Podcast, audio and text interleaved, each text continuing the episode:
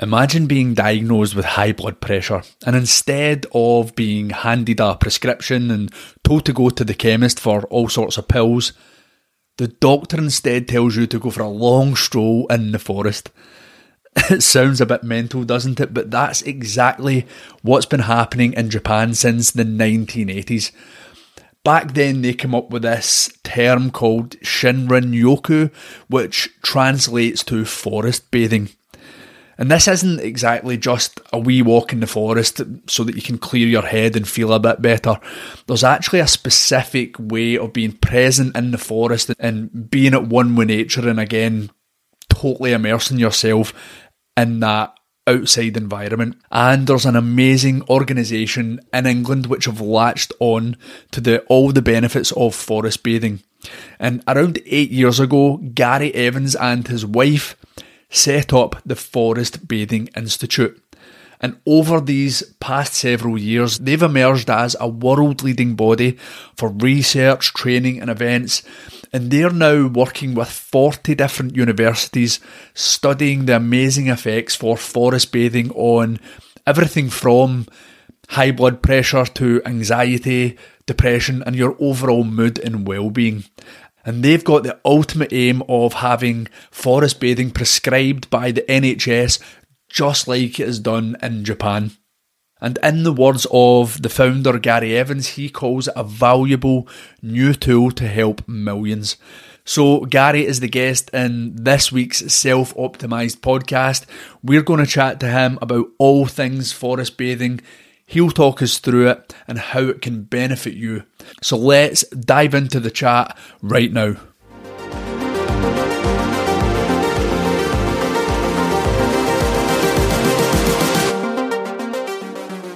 For anyone who's just tuning in and the term forest bathing is completely new to them because I'll be honest, it's fairly new to me. I'm someone who loves getting out in nature as much as anyone. Really helps me de-stress and I just feel great when I'm out amongst the trees. But what exactly does forest bathing mean? Yeah, so uh, as often happens, it's forest bathing is a crude translation of the Japanese term Shinrin Yoku. So, so it means bathing in the forest atmosphere. So you need to connect sunbathing to it. It's not bathing in water. You're not going swimming in the forest, which is the confusing thing a lot of people find. It's spending mindful, slow paced time under the canopy of trees for health and well being. So it's not a walk and chat with a friend or family member through the forest at a fast rate. Generally speaking, it's not taking the dog for a walk unless you've got a very placid dog that is just very calm and sits down. Because what you're trying to do in forest bathing is just go in, absorb the atmosphere, ideally find somewhere to sit down, and then let the birds and the animals come towards you. So you actually get to experience the inhabitants of the forest as well. When we're just present and quiet, we actually get to see a lot of joy in the forest, which, if you've heard the sound of happy birds in the spring, feel free to listen to them. How do they make you feel? Generally, generally, it's happy. So, so it's not the normal type of activities that people are used to doing in the forest.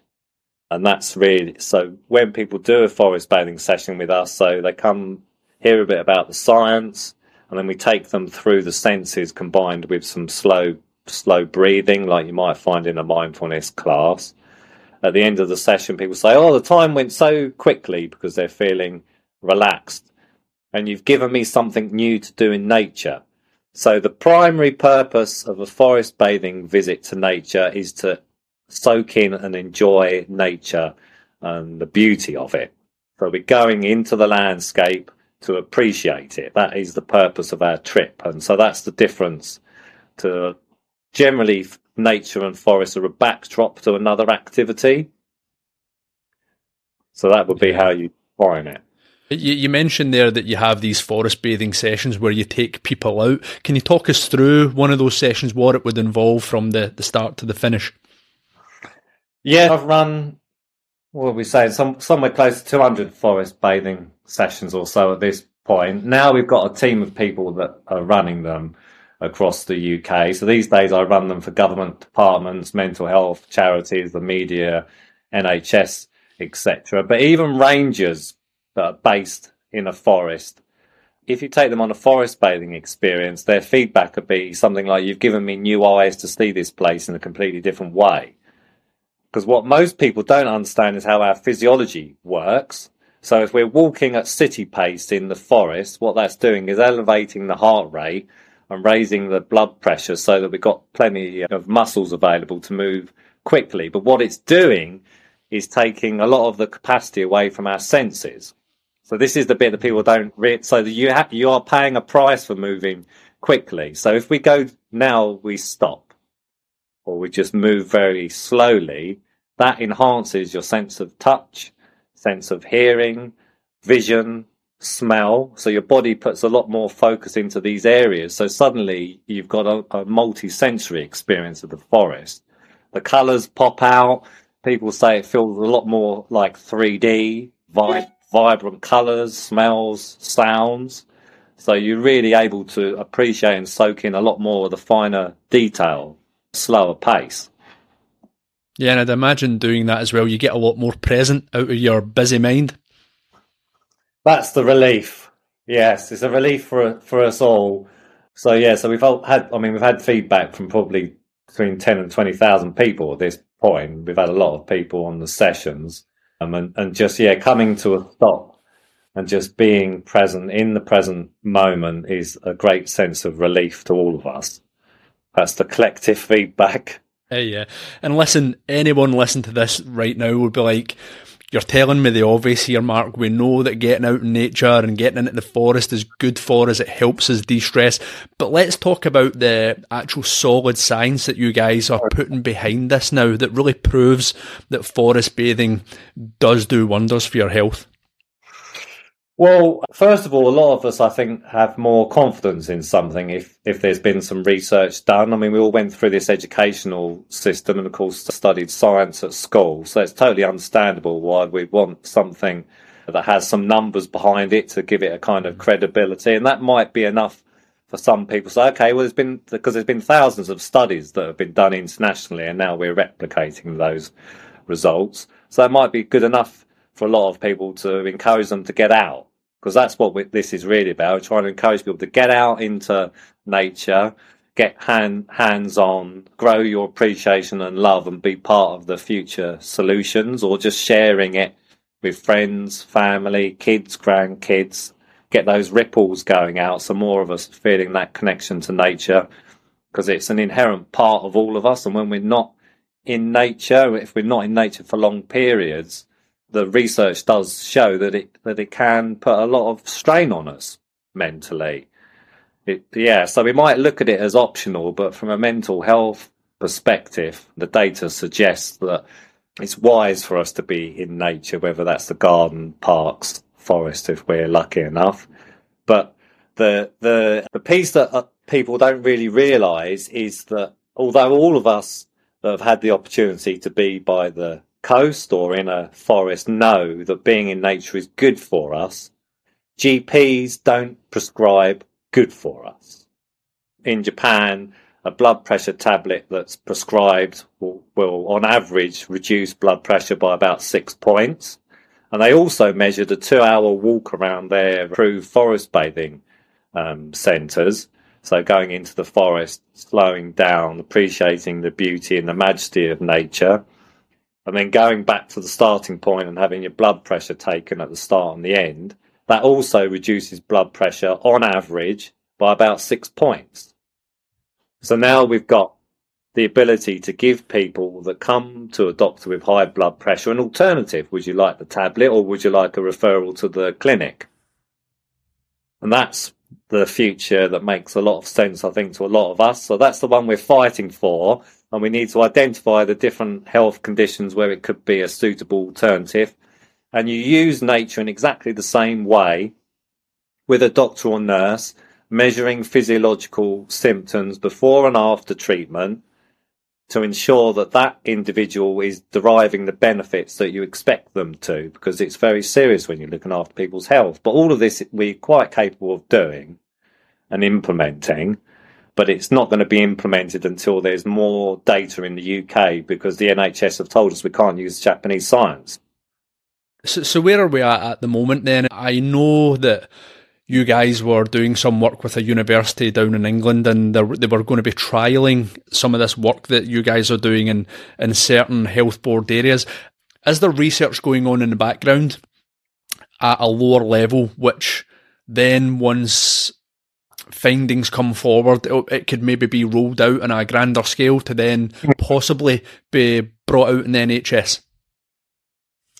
Yeah, that's what we're working towards. Well, we're dealing with probably around 40 universities in the UK. There's a lot of universities in Scotland interested as, as well, and we're, we're now exploring research with them. So we've already got three peer reviewed papers that, that we've been involved with. So at, at, the moment, my discussions are with medical schools on taking the physiological science a step forward. So far, we've done blood pressure and heart rate nervous system measurements, but we're very interested in uh, stress marker cortisol, and they also made the connection in Japan between the chemicals in the forest air and changes in the immune system. So in July 22, after three years, we got the University of Sheffield out into a semi ancient woodland to do the gas chromatography and mass spectrometry analysis of the forest air. And they identified that there's a number of known chemicals present in the forest that are not present in the university garden. Because, of course, forests are homes of incredible biodiversity, um, particularly if they're natural forests. I mean, the range of flora and fauna is mesmerizing, and that leads to this incredibly rich chemical atmosphere due to all of the plants. So, that's the bit that we're working on now. In terms of the research we've currently got underway. We've got a lovely student from UCL. So we've had three charities taking part in a six week program, which is designed to help long term positive change. And so we've been working with Catalyst, who are a mental health charity, so people, referring people with depression and anxiety. Been working with Big Leaf, which looks after refugees, and Amber, who help homeless people. And the feedback yeah, I mean, it does bring a tear to the eye. The the underlying concept with you can say nature immersions, forest bathing, spending mindfulness in nature is that nature is a balancing mechanism. So it, so we do know it can work on a physiological level. We often hear, like pretty much every session you run, you're hearing on the mental and emotional levels. So when we get frazzled and stressed and feeling overwhelmed, of course, that is impacting the physiological, mental, and emotional levels.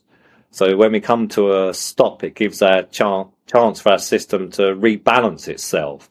Mm-hmm. So what that tells you is that if people have been through an incredibly difficult, challenging time in their lives, as many have, unfortunately, that nature has a lot to give them.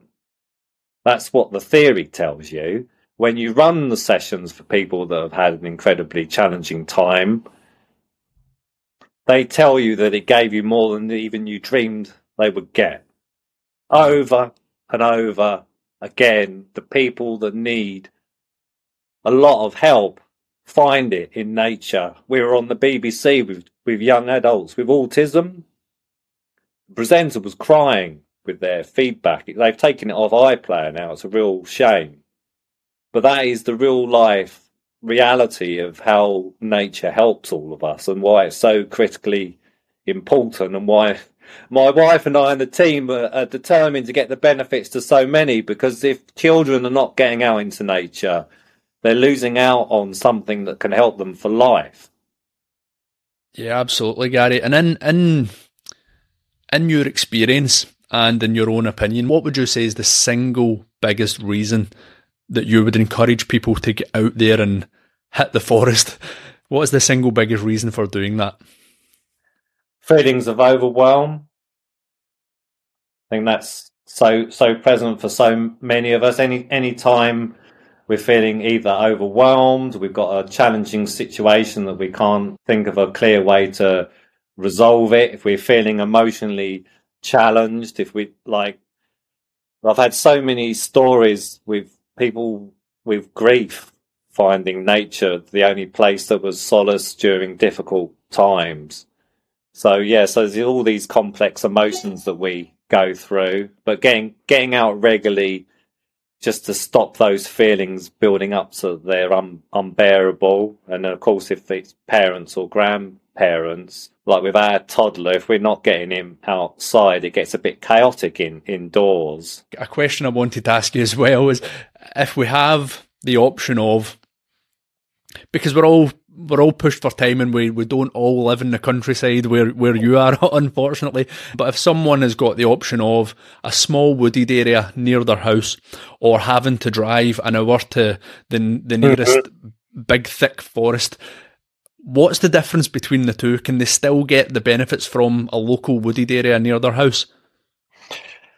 Yeah, so it depends what type of benefits we're talking about. If we're talking about just, you could say, general well-being, I lived in Farringdon, right in the heart of London for a while, and the only thing that helped me keep my sanity was visiting the local park. Mm. So, so we know the science tells us that if you're in a, a flat in a city, that you're better off having a plant in that flat than nothing. People do better with trees on the street. So, so, it, so there's a pyramid like when it comes to nature immersion. So what you should use what you've got that's easily accessible and get out as regularly as possible. If you can, whether that's the occasional trip out or a holiday, try and get out in find areas of natural woodland, ideally, ancient woodland if possible, or bigger forests, whether that's plantations, secondary woodland. The ancient woodland is where I was referring to this incredibly complex atmosphere of the chemistry. But we need to do the research to ascertain the benefits. But part of the reason, so when we're saying, yes, we know going for a walk in the woods is good for us because we feel better afterwards. So the chemistry of the of the air, and of course, it's the home of fresh oxygen. I mean, a lot of mm. people also don't get access to fresh oxygen. So the trees are obviously providing that. So yeah, so the message is basically whatever you've got at your disposal that you can get into regularly, please use it, and if possible, get out into bigger forests when you can. Yeah, and and just again to differentiate between people hurrying through a wooded area or a park on their lunch break and, and, and still mm-hmm. being busy and getting through there quickly. Let's just remind people of the, the whole forest bathing concept where they're slowing down, they're taking in everything round about them. They're being under the canopies. Give us a bit of a reminder of that as well.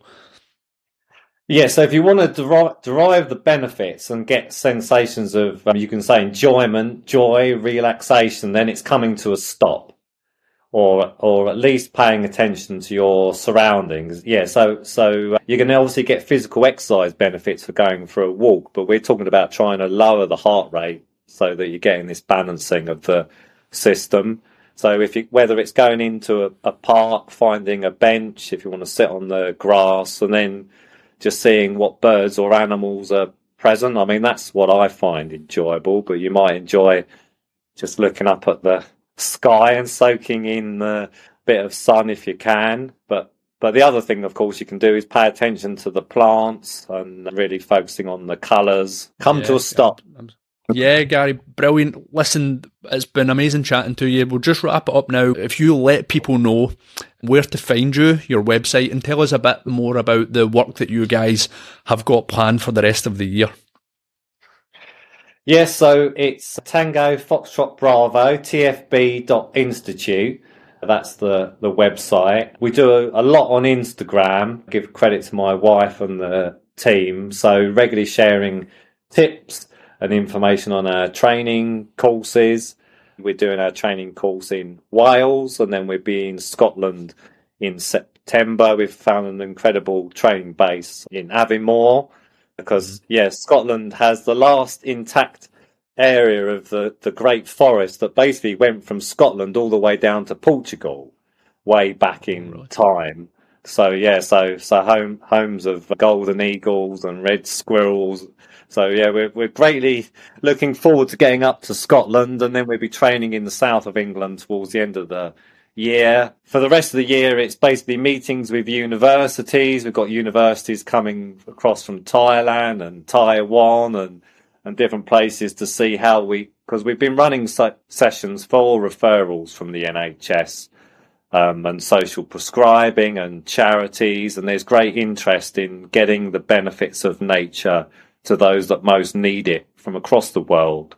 So there's kind of growing bubble that the research that we're generating gives a lot of people confidence. So we're hoping the UK can really be an example of what's possible on this side of the planet because we are working up at House of Commons and House of Lords level, so talking to policymakers, getting more involved on that front as well, and hopefully all of this will lead to to more government advertising on these benefits that have been established and are known to encourage people to take advantage of them.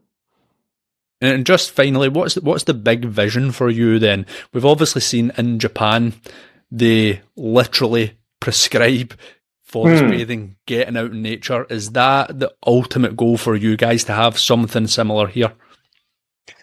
Yes, yeah, we've got a few things we're working on at the moment. Basically, community centres and clinics in in nature around that are close to obviously population centres because we're already using electric minibuses. We get funding for that as well take people to the forest and, and back, so you so you can get people to these type of centres one way or another.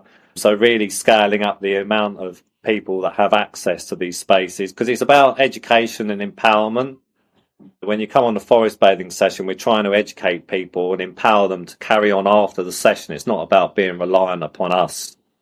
So, yeah, so educate them to help others in a small way and really get the ripples going out. The most powerful thing that we're really trying to do, we did some re- did some research for BBC Earth and we found out that when we hold people's hands and when we hug them, what's happening at that point in our body is releasing the love hormone oxytocin into our brain.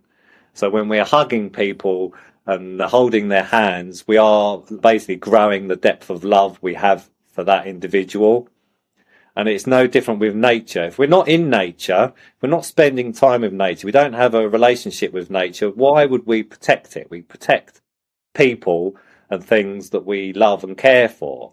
So getting out into nature, touching it, if you want to, hugging it, but it's good enough to be touching nature. If you're hands on with nature, what's going to be happening is it's releasing oxytocin into the brain, and so we're love, love, loving nature more by the end of that interaction. So if it's regular interaction of hands on with nature, then we develop that love, and hopefully we can become part of the solutions.